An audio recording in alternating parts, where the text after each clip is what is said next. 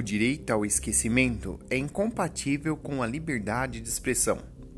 Olá, eu sou Johannes Felipe e esse é o assunto do podcast de hoje.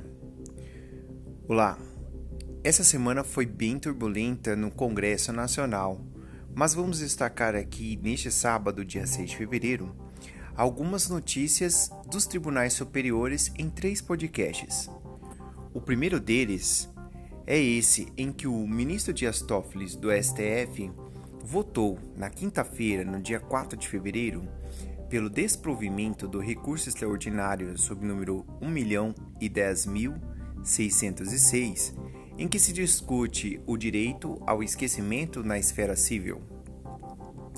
Para o ministro relator, a ideia de poder obstar, em razão da passagem do tempo, a divulgação de fatos ou dados verídicos é incompatível com a Constituição Federal de 1988 e eventuais excessos ou abusos devem ser analisados caso a caso a partir de parâmetros constitucionais.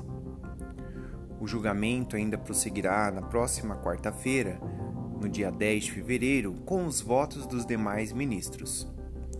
No caso analisado, por meio de recurso, familiares de uma vítima de um crime de grande repercussão nos anos da década de 1950, no Rio de Janeiro, buscavam a reparação pela reconstituição do caso em 2004 no programa Linha Direta da TV Globo, sem a sua autorização. Após uma tentativa de estupro, a vítima foi arremessada de um edifício em Copacabana. O recurso motivou o relator a convocar uma audiência pública em junho do ano de 2017. O único a votar sobre o caso foi o ministro Dias Toffoli, que destacou que a veracidade das informações e a licitude da obtenção do tratamento dos dados pessoais são relevantes para análise da legalidade de sua utilização. Para ele, um comando jurídico que estabeleça o tempo como restrição à divulgação de informação verdadeira, obtida licitamente e tratada adequadamente, precisa estar previsto em lei, de modo pontual e claro. Segundo o ministro, admitir o direito ao esquecimento seria restringir, de forma excessiva e peremptória, as liberdades de expressão e de manifestação de pensamento dos autores e o direito de todo cidadão de se manter informado a respeito de fatos relevantes da história social.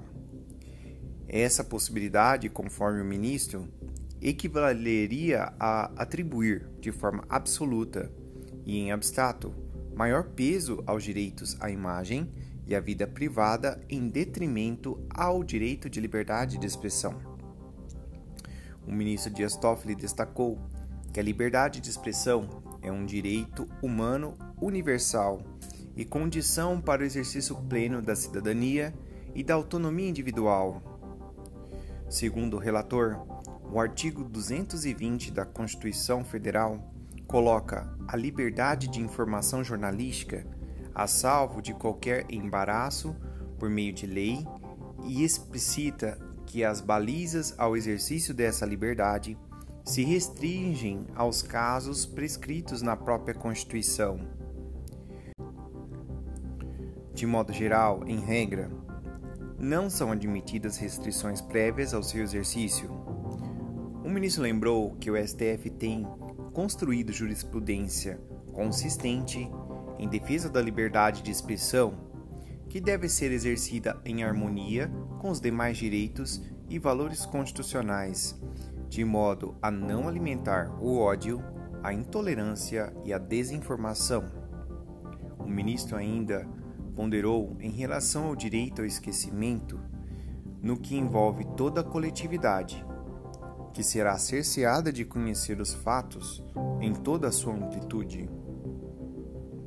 Em relação ao caso analisado, tratado no recurso, o relator entendeu que, embora constitua uma tragédia familiar, os fatos divulgados são verídicos e fazem parte dos casos notórios de violência na sociedade e foram obtidos ilicitamente na época de sua ocorrência.